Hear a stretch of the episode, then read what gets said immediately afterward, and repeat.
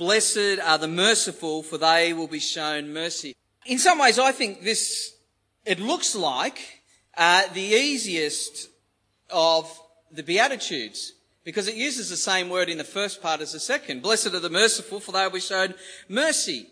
But it may, of course, be the hardest because what actually is mercy? That's the first thing we need to get around, our heads around. Uh, the basic idea of mercy uh, is giving help to the wretched and miserable. Mercy gives attention to those in misery. Uh, it's different to grace. Grace is what is shown to the undeserving.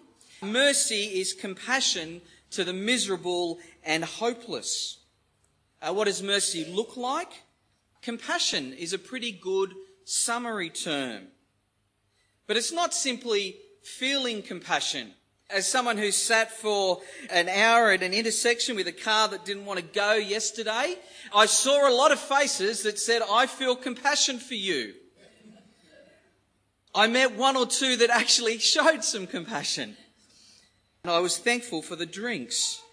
Uh, see, mercy exists when something is done to ease the distress. And it is a characteristic of God mercy is. So Deuteronomy 4:31, the Lord your God is a merciful God. Nehemiah, in a long prayer of confession, recalling the unrepentant heart of Israel, just as the remnant of Israel have, have returned after exile, because they're exiled because generation after generation had wandered from God. Nehemiah prays, but in your great mercy you did not put an end to them or abandon them, for you are a gracious and merciful God. Uh, and in Hosea, a bit earlier than Nehemiah, when God was trying to call his people to repent and turn back, uh, he reminds us that mercy is what he wants to see in his people. In the words, I desire mercy, not sacrifice. And again, as we keep going through the Sermon on the Mount, we're going to see you can do all the good deeds you like, you can sacrifice all you like, but it's the heart, it's the mercy that matters. Jesus also made this clear in the parable of the Good Samaritan. At the end of that parable in Luke chapter 10, he says, Which of these three do you think was a neighbour to the man who fell into the hands of robbers? The expert in the law replied, The one who had mercy on him. And Jesus said, Go and do likewise. Friends, mercy is compassion in action. We mustn't trick ourselves into thinking we're merciful because we feel compassionate towards someone in distress. The merciful act is what we're looking at. There was a preacher in the 1800s. He came across a friend whose horse had just been accidentally killed. Uh, while a crowd of onlookers expressed empty words of sympathy, the preacher stepped forward and said to the loudest sympathizer, I'm sorry five pounds. How much are you sorry? And he passed the hat around. True mercy demands action. So mercy is compassion in action and mercy is forgiving. See, a key aspect of mercy, a key aspect of compassion in action is that the merciful are forgiving. They pardon those who are in the wrong. It's exactly what we see when we go to the cross and look at the righteousness of Christ that is given to us through his death. If you wanted an illustration, because we like to see what it looks like, don't we? The most wonderful, colourful example of mercy, I think, in the Bible is the mercy that Joseph shows to his brothers that Mark read to us uh, from the Big Picture Story Bible that Joseph shows to his brothers. The only reason they hadn't murdered him when he was a boy was just as they were ready to murder him, they saw a caravan of travellers coming along and they thought, let's sell him into slavery and get some money for this rat bag or this precious one that we don't really like. But years later, when Joseph had his guilty brothers literally at his mercy, starving to death, totally helpless, where a word from his mouth would send them to certain death, what does he do? He shows them mercy. There was compassion as he wept for their misery. and then action as he met their needs.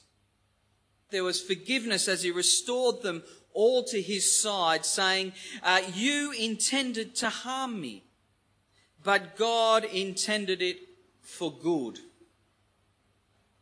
The merciful person remembers their own sin and God's mercy to them. The merciful person understands the weakness of others and they forgive. Uh, one of the great joys in my years as a Christian uh, is the mercy of two Christian women I know. Both have been crushed and devastated by their husbands, by husbands who overturned their marriages in devastating ways. These women have yelled and screamed and thrown things. They've sought godly counsel. And in meekness and in a hunger and thirst for righteousness, they've sought God's agenda and God's will for their situation. Both have continued to love. Both have prayed for their husband's repentance. Both, if I had them here to interview, would say that they've drawn closer to God that God has strengthened them and lifted them up in so many ways through truly horrendous days. Uh, they are heroes. Blessed are the merciful, says Jesus, for they will receive mercy. They will be shown mercy. One of the difficulties as you read this is the challenge that if we're not merciful, will we be shown mercy? See, the one who is not merciful inevitably is so unaware of their own state and their own standing before God, they don't think they need any mercy. They can't picture themselves as miserable, helpless, wretched. So, how are they going to turn to God to be merciful toward them? In contrast, the person who reflects on these Beatitudes and uh, whose character is reflective of these Beatitudes is conscious of their spiritual bankruptcy, that they're poor in spirit. They grieve over it, they mourn their sin. In meekness, they, they strongly and humbly set themselves after God's agenda. How do they do that? By hungering and thirsting after righteousness. And it will show in them being merciful. See, God is merciful to the wretched. And the wretched are those who recognize it. Paul, as he continues working through Romans and, and how even though he's saved uh, and he's got the Spirit and wants to be a Christian, he's hungering and thirsting after righteousness, realizes he keeps stumbling and falling and says, what a wretched man I am. But thanks be to God for his mercy through the Lord Jesus. Now, predictably, one of the things we like to do as humans is reward for effort. And so we like to turn the Bible and we like to turn all things into works and merit theology, merit thinking. So people forget the context of this text and make this beatitude a legal transaction. If I show mercy, then God is bound to show me mercy. But that's not what the Beatitude teaches. It's not true of God's Word as a whole. Those who are truly God's children, those who are objects of His mercy, they will be merciful and they will receive mercy from Him. Showing mercy is evidence that we've actually received the mercy of God. I want to finish with three quick examples which shows the attitude of the world towards mercy and often the lack of mercy.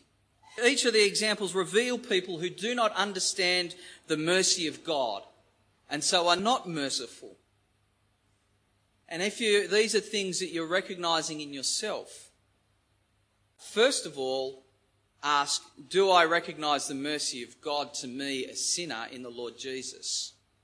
And if you do, but still see these things in yourself, then repent and come back to God and seek His forgiveness and a change in your thinking and a change in your ways.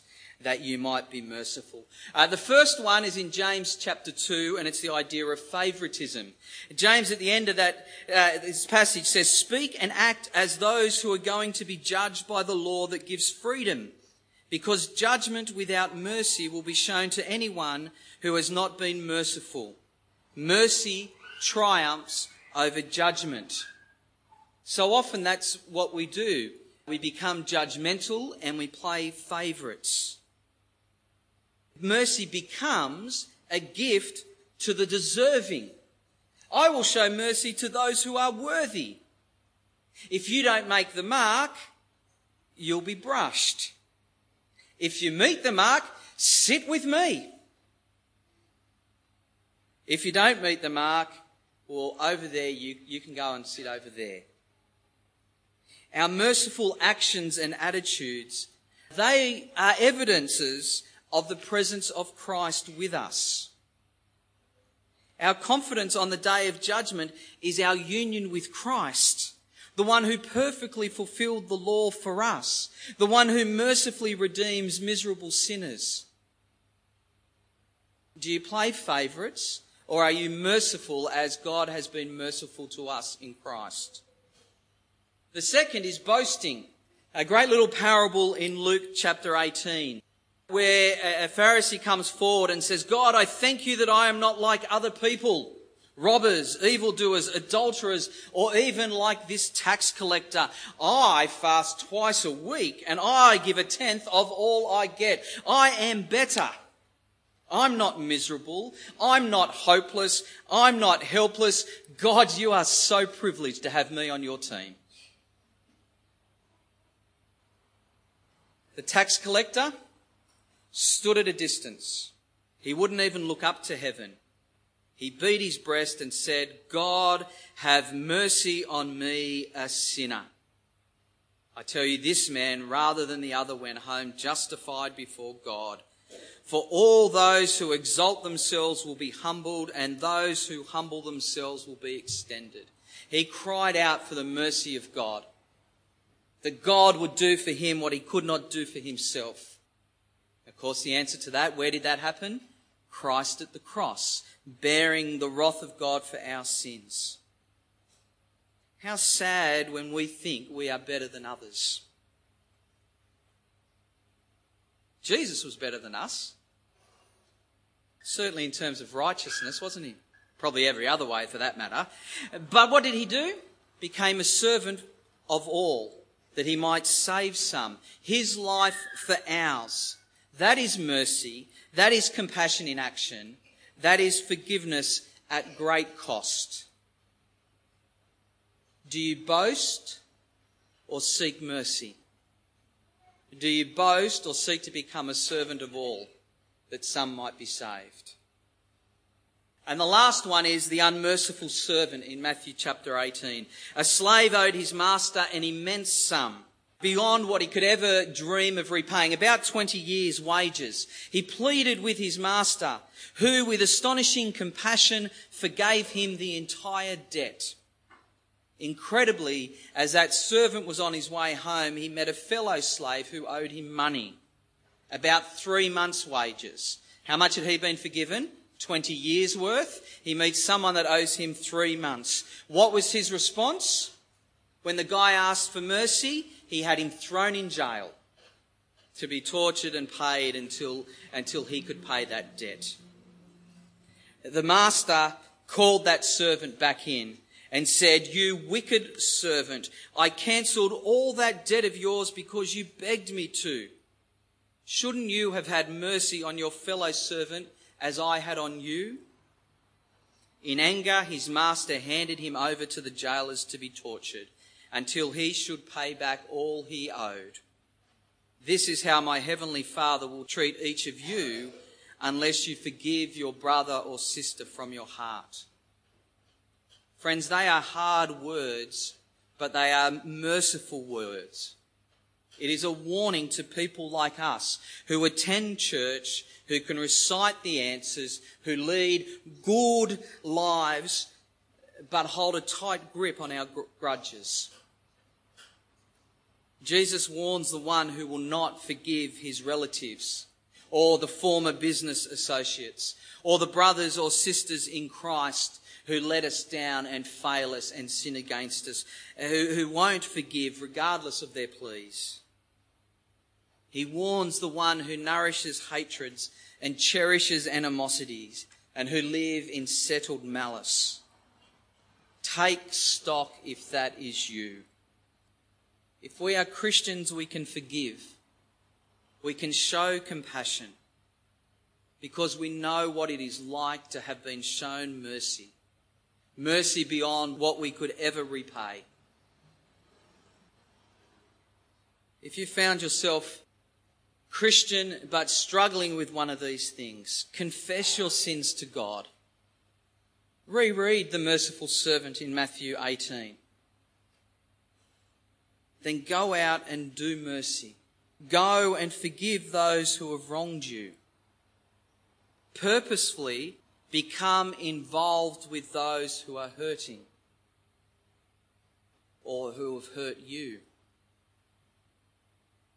Uh, we mentioned that these Beatitudes flip on its head the way the world thinks. See, we don't show mercy to those who've hurt us. Helpless in need, for sure. We'll very quickly, and we have been very quickly, putting our hands in the pockets, and rightfully so, for these people whose lives have been devastated by the bushfires.